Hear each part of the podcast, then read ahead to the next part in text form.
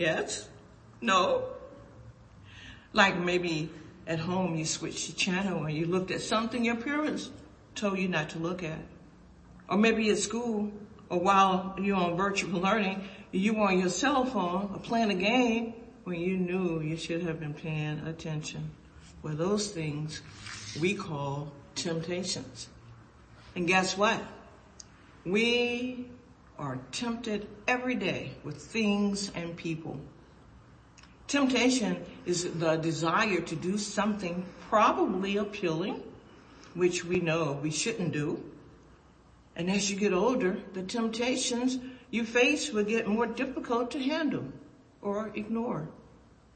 See, temptation isn't something we grow out of once we reach adulthood, but we must constantly rely on God to help us overcome temptation. Did you know that Jesus was tempted? Yes, he was. He was tempted. He was. Jesus faced temptations, but he did not sin. Who remember what the first gospels are? Yes, Matthew, Mark, Luke, and John. Today's story comes from the book of Matthew, the first book in the New Testament. And you may also remember that John the Baptist baptized Jesus in the Jordan River. And that the Holy Spirit descended on Jesus in the form of a dove. And God spoke from heaven saying, this is my son in whom I love. With him I am well pleased. And immediately after all this happened, God sent Jesus into the wilderness where he fasted or went without eating for 40 days.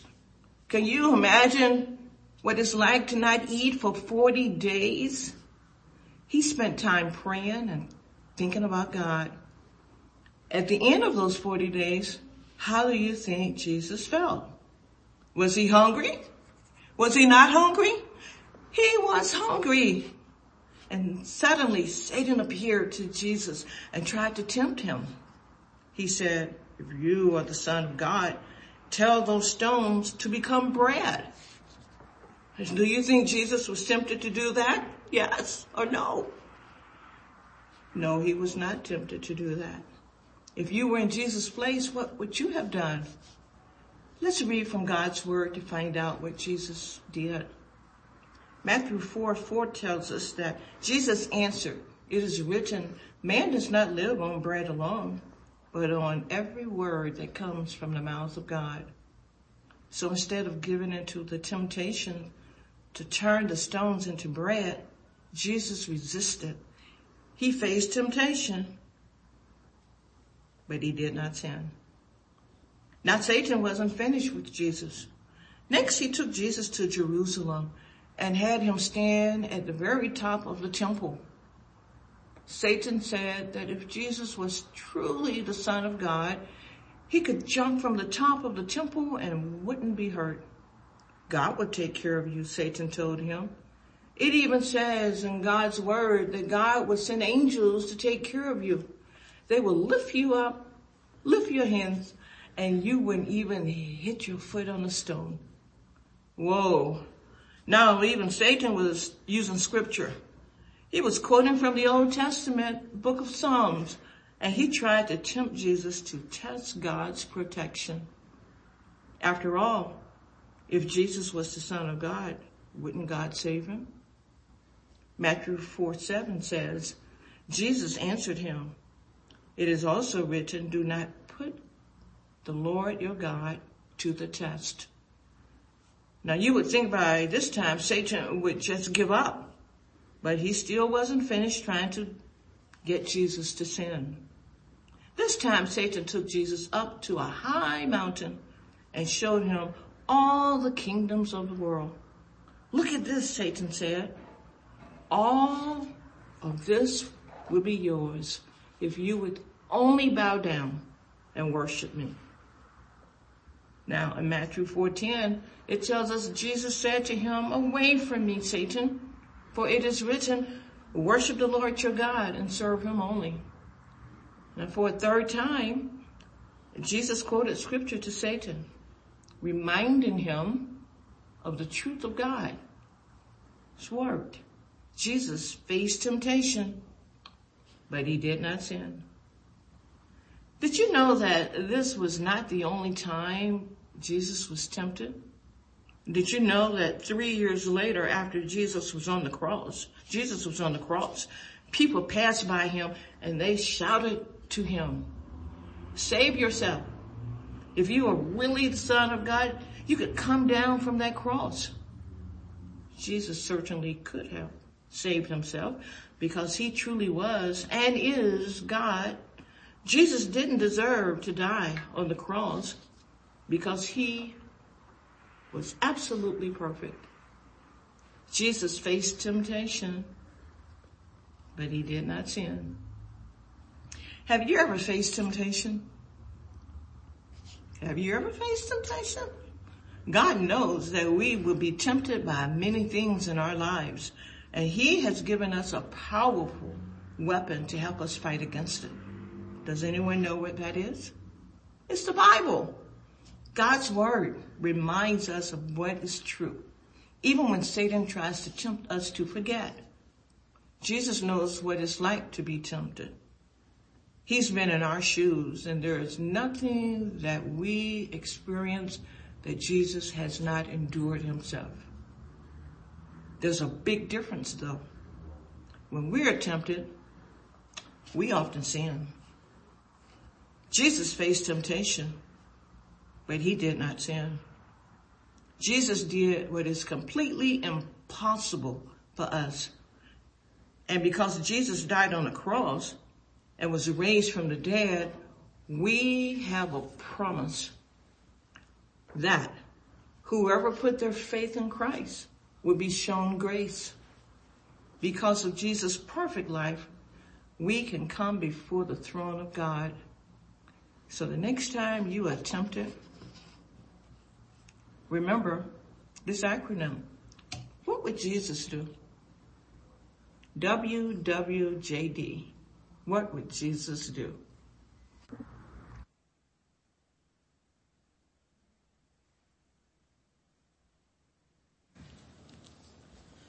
Well, thank you, Rosa.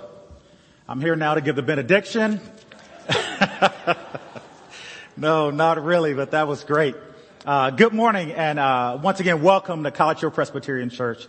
Uh, we are a growing, diverse community of Jesus followers. And we honor God by doing and by being so, by being a community of believers that follows after Jesus with our whole hearts. And so today, uh, we're, uh, we're continuing on in our series about connecting with God and how that Jesus shows us a better way uh, by helping us connect uh, with the Father. And so, uh, in our first part of our series, you heard us talk about uh, Pastor Drew spoke on what it meant to connect uh, with our time and how valuable and how precious that is and how Jesus was never in a hurry. And then uh, you heard uh, Pastor Jennifer talk about uh, what it meant to, uh, to, to connect around the Word of God. And so today we're looking at what it means to connect in the area of our work. bow your heads with me, and then we'll jump right in so that we can jump right out.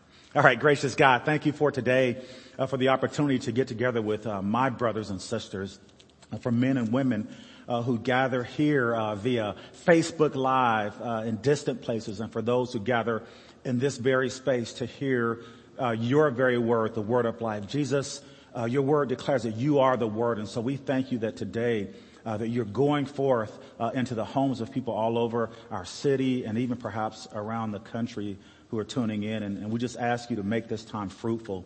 help me to speak well your word and to uh, and for us to go forth afterwards to being doers of your word and not just hearers only.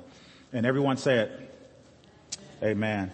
It is, uh, it is a wonderful thing to be here uh, this morning with you all. As I said, uh, thanks for those who are tuning in by Facebook Live. As we consider our work, uh, the thing uh, that we we love to do uh, with our lives, Uh, I'm reminded that we are often too too busy and too much in a hurry about how we go about carrying out our work. At least I, I know I am. Uh, I think it's just a part of that idea that we have about the American way that uh, that we work hard, uh, we put in a, a, a, rigorous amount of time and hour uh, by hour. We, we we we put ourselves to the plow. Uh, we we Americans we have a, an insatiable appetite about about success and, and this sense of accomplishment. And while that's not a bad thing, today I want us to tap into a better way, a better way that Jesus helps us point to.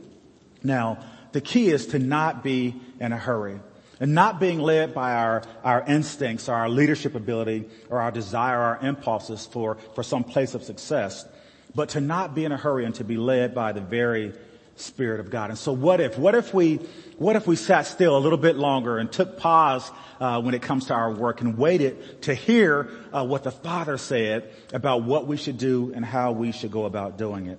Uh, now we all have a, a desire uh, for a life of meaning and purpose.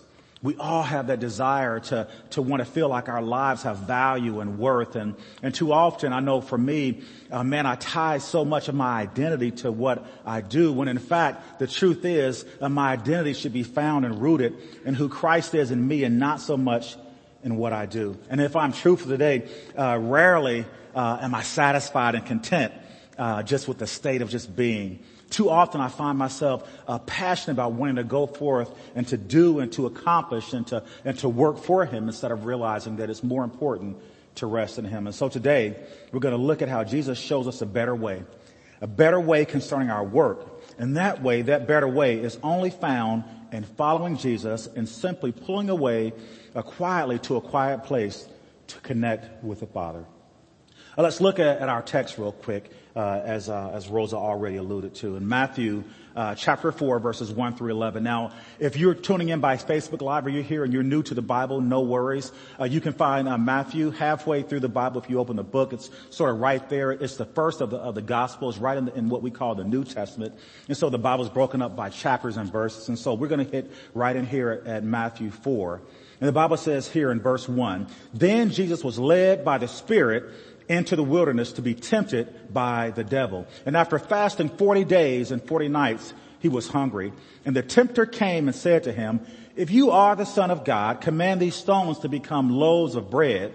But he, Jesus answered, it is written, Man shall not live by bread alone, but by every word that comes from the mouth of God.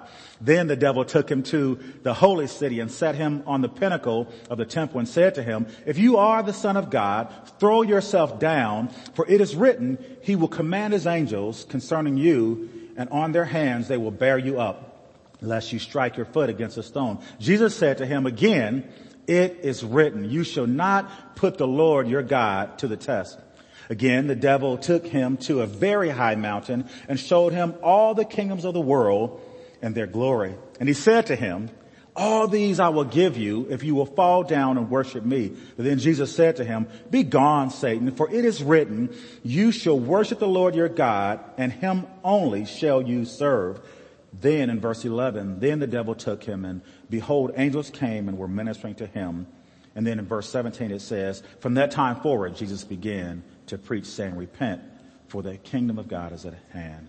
This is the word of the Lord. Thanks be to God indeed. And so as we look at this passage, uh, we see Jesus entering to a time of, of testing, a time of temptation. And I don't believe that, that we can ever get to the place uh, that God wants us to be concerning our work unless we first go through that place of testing. And so now I gotta tell you, as I said before, man, I, I love, I love my work. I love what I do.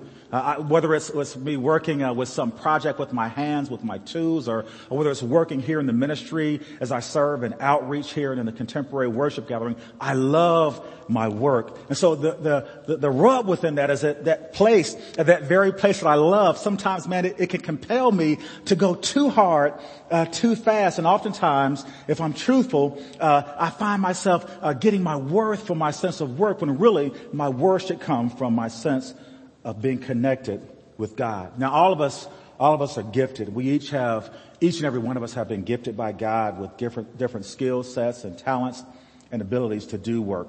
But the question is, how do we, how do we tap into that place of meaning with our work without making our work itself a God in and of itself? That's why in verse 10, as we read, it says that, that God alone should be served, that it's Him alone should be at the pinnacle, at the center of the place of our desire and our meaning.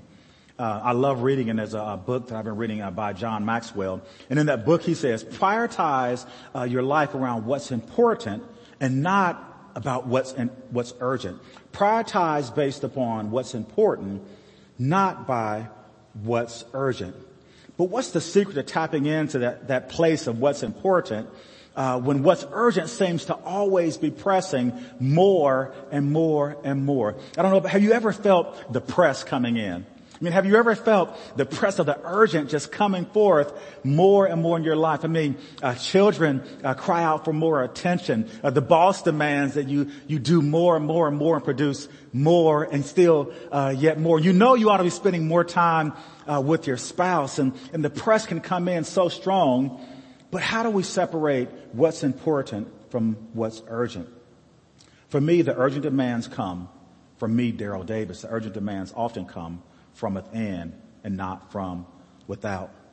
I was just thinking uh, the other night as I was talking with with our missions team and talking about um, uh, just what's coming up right now around us uh, wanting to provide uh, uh, Christmas gifts for our global workers. If you don't know, if you're tuning in by Facebook Live, uh, this great church we support 21 global workers, missionaries that are serving all over the world in places like Africa and the Middle East and East Asia and just so many places. They're they're putting their lives forward for the kingdom of God and and as I was talking and thinking about uh, Christmas gifts for those guys, I reached out and said, "Hey, what's our, what's our goal for this year? What are, we, what are we trying to go for?" And I, and I, know our congregation is passionate about giving towards uh, great and worthy causes that make a difference in the world. But I was like, "Hey, man, what's what do, what do you think our goal should be?" And they said, "Oh, Daryl, I, I think that if we could raise twenty one hundred dollars, that would be great." Now, in the back of my mind, I was thinking, "Oh man, boy, boy, that, that that's way too low." I mean, I, have been raised to have these, the, what do they call them, the BHAGs, these big audacious goals that, that are so far out there that, that, that it keeps us up at night thinking about how we can accomplish, accomplish them. And so even then after we got off the phone, I was thinking, man, maybe that's just not enough. Maybe, maybe, see, see what I did was I was remembering the time when I was one of those global workers and, and, and what it meant for me and my children at Christmas time when, when all of their cousins and friends were singing about a white Christmas and we were in Jamaica and there was a sunny Christmas and, and while some of you might appreciate a sunny Christmas, and my kids were dreaming about what it would have been like to be here in the States and to open up those presents and to sit around the Christmas tree. There weren't any Christmas trees in Jamaica. And so, and so I woke up late at night as often it is in my case. See, the press for me comes at night. I woke up at night and I start thinking, man, we ought to just be doing more. But then I had to come back to the realization that it's only what we do in Christ that makes the real difference, not what we do in our own strength and our own power. It's what we do when we're in Christ. Now don't judge me harshly don't, don't judge me harshly, but, but for me, it's just the way I'm wired. I'm always thinking a little bit further down the line. I'm always on the hunt, uh, deep in my heart, even if you don't see it on the surface and, and wondering what's on the horizon. What's, what's the thing that we ought to be doing now, but also what's the thing that we ought to be doing next? And, and quiet is kept sometimes. don't tell anyone, but sometimes I, I, I go along with what Ben Franklin said. You remember his famous quote? When he talked about what it meant to rest and to sleep. It's crazy and, it's, it's really a crazy statement. What he says is, he said, man, when it comes to rest and sleep, eight hours for women and children, seven hours for ordinary men, and five hours for me.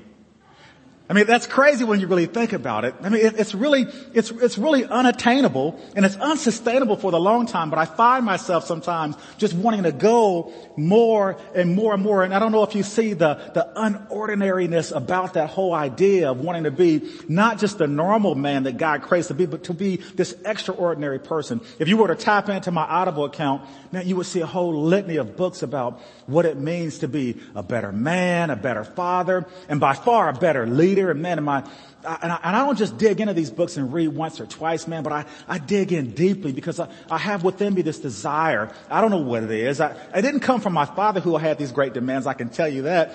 But, but it's something within me that just says, man, I want to do better. I want to be better. And, and make no mistake about it. It's not don't call Jane in the counseling center on me because it's not something that drives me all the time, but there is something inside of me that has me moving towards what's better. What's better that I can do when it comes to my work? But as I began to study and prepare for this message, man, I was con- convicted more and more. See, Drew, uh, Drew hit me with the okey doke. He, he, he told me that we're going to be talking about a better work and I was thinking, oh yeah, that's right up my alley. Because I, I get all jazzed about doing more. I mean, I resonate with Paul who said, man, I press toward the mark. I'm striving towards what's, what lays ahead. And, and so I got excited, but then I realized as I began to study more and more that what the real answer is to, to better is not so much in, in my pursuit of doing at all, but it's really in my pursuit of being. You see, what I do and what you do, if it's in our own strength, apart from being connected to God, when the pressures come, and make no mistake about it, the pressures will come. When the tests come, and make no mistake about it, the test is there for us. We will not hold up and will fail miserably. I know that, that miserable place well. I love what Drew said uh, back during the beginning when we first got into this passage. He said this, these words that just stuck with me just over and over in my mind. He says this, he said, Jesus never wasted time, yet he was never in a hurry. Jesus never wasted time, and I like that part, you see. Because I don't like wasting time. I like to, to, to not just talk about it, but man, we need to be, we need to be about it. I like that part. But he was also never in a hurry concerning his work. And what work could there be that's more important than the work of Christ and seeking and saving those that were lost? He was never in a hurry never wasted time. You see, everything that Jesus did came out of who he was and his connection with the Father. I'll say that again. Everything that Jesus did came out of who he was and his connection with the Father. His identity drove his actions. His identity drove his actions and he did not gather and acquire his identity from his work, but he knew who he was with the Father. So if we want to do better work, we must first come to grips with the identity question. Who are we really? See, who we are, who we are informs what we do and how we do it. And, and that's why, why as we read earlier in the text, that's why the, day, the devil came, uh, the, the, Satan came to Jesus and said, if you really are the son of God, if you really are who God says you are, then do this, this, and this. And so I believe that it's more important for us now than ever to find ourselves rooted and steeped in our identity in Christ. Who we are informs what we do and how we do it. And if we want to do better work, we need to get plugged in, get, get connected in regularly with Jesus and live out, live out of who we really are. I was talking uh, to Greg Fisher, our facilities director around here. Uh, this is back, man, when I first first started here uh, maybe a couple years ago, and just you know we got to talking about the different projects around the campus, and and uh, and we were talking about power tools. So ladies, it's Christmas time, so power tools, just keep that in your mind. So we were talking about, we were talking about power tools and man, and I was talking about this drill I had. I'm not going to tell you the brand, but it, it, was, it's green. I'll just tell you that. But, but Greg would start talking about, man, this big, powerful, super duper, these tools that, man, they, they, they were designed, these 20 volt monsters that were designed to get the job done. I was like, wow. Like, man, I need one of those. And so I, I went out and bought this thing, man. This, and actually it was with a whole set and, and I, honey, I really need this. See, is what I, but I went out and bought this thing and man, I was so excited and I, and I, I got it out and I got ready to go and all of a sudden, man, this thing, it was weak and I'm like, what is this? What? It, it, it didn't nearly do what I thought it was supposed to do. But see, then I realized that I forgot to, I forgot to plug it in. I forgot to, to allow it to get its charge. And see, what I want you to hear me to, saying to you today is that, is that the tool has, has no use at all unless it's plugged into, to the source. The tool is nothing more than a glorified hammer, no matter how, how good it is and how beautiful it is, unless it's plugged into the source. And so I'm saying to you today, my brothers and sisters, you guys look great. I mean, you're, you're not made of that cheap stuff, right? You have value and worth and, and, God knows your full potential, but, but you have no use. You, you, you're nothing more than a useless hammer unless you're plugged in to your source. We need to be plugged in so that we can be renewed, recharged, and refueled so that we can, we can do the work that we were created to do. See, God has something unique and special for each and every one of us to be plugged into and to, to complete with our lives. There's, there's a sense that God is looking for us all to rise up and to, to sort of live out, uh, the, the, the, the design by our creator, by our manufacturer, if you will. But we'll never be able to do what God wants us to do. We'll never be able to make the difference that He wants us to make in the world that we live in, the community that we live in, the families that we're a part of, unless we plug in, get plugged in, to the source. Somebody say, I'm not just a pretty hammer. Okay, that's, that's right. You're not. My brothers and sisters, it's important for us to get plugged in and see what we're talking about in this series is what it means to follow Jesus and to let him show us how to get connected with the Father. I love uh, how Rosa reached back uh, and she talked about what occurred before Matthew chapter four and Jesus being baptized. And in case you didn't know, if you're looking in by Facebook Live, baptism is important. If it was good enough for Jesus, then it ought to be good enough for us. So Jesus got baptized, and then then the Bible says that the Holy Spirit uh, w- w- was there right on the scene, and the Holy Spirit was upon him. But it didn't say how how it, what it looked like or what anyone heard, but the Holy Spirit was present. And then those great famous words that that, that came forth God himself showed up and said, this is my beloved son in whom I am well pleased. This is my beloved son in whom I am well pleased. And so the amazing thing is that, that Jesus hadn't gone through the test yet. He, he, he by, by no means got to the place where he was doing his task, going about healing those who were sick and broken and oppressed of the devil. He had not even busted a grape concerning work yet. But here God says, man, I'm pleased in my son, not because of what he does, but because of who he is. And so I propose to you today, my brother, my sister. I propose it to myself and I need to do it more and more and more that perhaps uh, for us, uh, God's pleasing with us has little to do with what we do and more to do with whose we are. I love what it says. This is my beloved son is what Jesus said, or the father said about Jesus in whom I'm well pleased. And so, and maybe you're looking in by Facebook Live and you're, and you're trying to prove that you're worthy, you're worthy to be loved. I want you to know if you're watching by Facebook Live or you're sitting here today that you are loved. I want you to know that you don't have to, to try to prove your goodness by doing goodness. But if you're a child of God, that you're good in the very fact that Christ himself is resident within you. Verse 4, chapter 4, verse 1 says, in Jesus was led by the Holy Spirit into the wilderness to be tempted by the devil, and after 40 days and 40 nights, he was hungry. Who was Jesus led by into the wilderness? Come on, you can say it. Talk to me this morning. Who was Jesus led by? The Bible says he was led by the Holy Spirit into the, and what was he led into the wilderness to do? To be tempted by the devil. But it's interesting to me that the very first thing that Jesus did in the wilderness was take time to get plugged in, to get connected to God in a time of fasting. I love that because it reminds me of the importance of getting plugged in and staying connected to the Father in fasting. Wrote down a, a great definition of what a fast is. To fast means to deny oneself of anything that one deeply enjoys or even needs for a period of time in order to commit or to dedicate and focus on God and what he wants to say. So essentially, Jesus denied himself food for a period of time to direct his focus toward God. Jesus thought it was wise to turn to God in his desert place. The question for you and the question I ask myself often is, is, is, what do I turn to or who do I turn to when I find myself in a wilderness experience?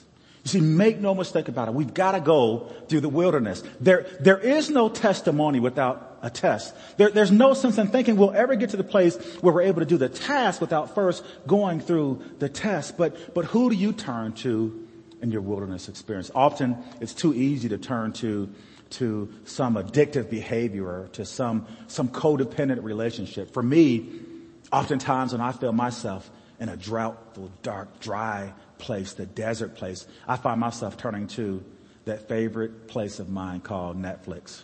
Don't tell anyone. Don't tell anyone. But see, one episode of Law and Order becomes two. Boom, boom. How many knows that? If you watch, you know that sound. Boom, boom. Like, they don't even give you a commercial. They just keep them going. And what do you turn to? Who do you turn to in the dry desert place when, when things don't look like you feel like they ought to, to look? Lately I turned to House of Cards. Don't, don't judge me. Oh man. And see, and then after that, it was that British show, the one called The Crown and but we won't talk about it. But, but the point is, I'm telling myself to not be in a hurry, to once again turn back and to perhaps remove the television from my bedroom and learn how to simply plug in and rest. I don't know what it is for you, but perhaps this season you'll take time, as we're talking about in this series, to connect with God through fasting so that you can direct your attention, your whole focus on a God who cares about you and whose identity uh, your very doing and being should come out of. Every, every time they came to Jesus uh, with the temptation, every time Satan came forth and the tempter will always come with the test, he said this, this is what Jesus says, it is written. It is written. As I move closer to a close, many of you may know that I'm a, I'm a grad student. Um, Gordon Conwell Theological Seminary is where I'm in grad school. It's not easy. Did, I already say it's not easy? Yeah. I, am not Greek, nor am I the son of a Greek, but for some reason they tell me I gotta learn biblical Greek. Did I say it wasn't easy yet? Yeah. But see, let me tell you, I've discovered, I've discovered, and I'm thinking about writing a book about it, or maybe, I don't know, I discovered a hidden secret to passing every test. Oh, I, have got it. I've got it figured out. Anyone know the number to Oprah? I, I figured out the secret to how to pass every test. Are you ready? Do you want to know what the secret is? Okay, I'm going to tell you. Shh. Just keep it between, just keep it between us. Because I haven't published the book yet, but, but here's the secret. The secret to passing every test is knowing what's in the textbook. Woo! Oh, Merry Christmas to me. The secret to passing every test is knowing what's in the book. I figured it out. you see, it's simple, but it's not easy. It's simple, but not easy. See, Jesus was able to pass every test and there were three in a row, not because he had to reach out and do anything special, but because he knew what was written in the book. He knew what was written in the text. And I'm not telling you that it's about memorization, but I'm telling you about it. It's about the one who's planted on the inside of you. It's about Christ in you, the hope of glory. It's about the living word inside of you that will come out if you're steeped in him and if you plug into who he is and allow Christ to live forth in you. It's not just about memorization, but it is about living in the written word. Three times he said it, it is written. Again, it is written. It is written all through the text. Jesus is reminding us right there in Matthew that the key uh, to going through the time of testing is, is taking our place and digging into the text and learning about not just what the written word says, but about the living word, Jesus Christ. I wrote this down. Uh, and you can remember these three words if, if you'd like to as, as I go to a close. It's, it's about the test, right? It's about the text. And finally, it's about the task. You see, later on, after Jesus went through the wilderness experience, through all the tests, the Bible says, then he went about preaching and doing good. Long after he passed the test by being steeped in the text, then he went about doing good. We've got to be people of the text who are faithful and committed to go through the test so that we can be effective at the task that God has called us to do. And so even in the wilderness place, even in the desolate place, even in the dry place, the Bible says the Holy Spirit led Jesus there. So I want to encourage you today that the same Spirit, the same Spirit that, that came and ascended on Jesus at the place of baptism. When God said, this is my beloved son, when the whole Trinity gathered in one place, Father, Son, and Holy Spirit, that same Holy Spirit is with you, leading you through your wilderness, your dry, your desolate place. You see, the Holy Spirit is not an Uber or a Lyft driver that just takes you and drops you off. I, as a, as a police sergeant, man, I, I've led cops down many a dark, rough road, but I didn't, I didn't tuck tail and run when it got tough. I stayed right there with them in the fray, even the difficult places. And so I want you to know that the Holy Spirit is with you. He didn't just drop you off in the place of temptation, the place of testing. No, He's right there with you. And if He's able to take you to the test, into the test, and He promises that He'll take you through it. Bow your heads with me as I close. Heavenly Father, I thank you for this, uh, this short time that we've had to, to look at your word and to consider uh, what Jesus did and how he did it. Jennifer said it so well last week. If Jesus was about the book, if he was a person of the word, then how much more do we need to be people of your scripture? Help us to put work in its proper place. Help me to put work in its proper place. Not that we need to be uh, slackers or, or or lethargic or passive people. No, we need to be people who have a fire lit under us and that, that go about accomplishing all that you want us to accomplish. But, but it has to be by your spirit. Once we become people of the book and go through our time of testing and understand what you're saying in the text, then we can be effective at, at the task. So we thank you for that, Heavenly Father. Thank you, God, that, that, uh, Cheryl Merrihew uh, was discharged from the hospital yesterday, that, that even in that, she, she went through.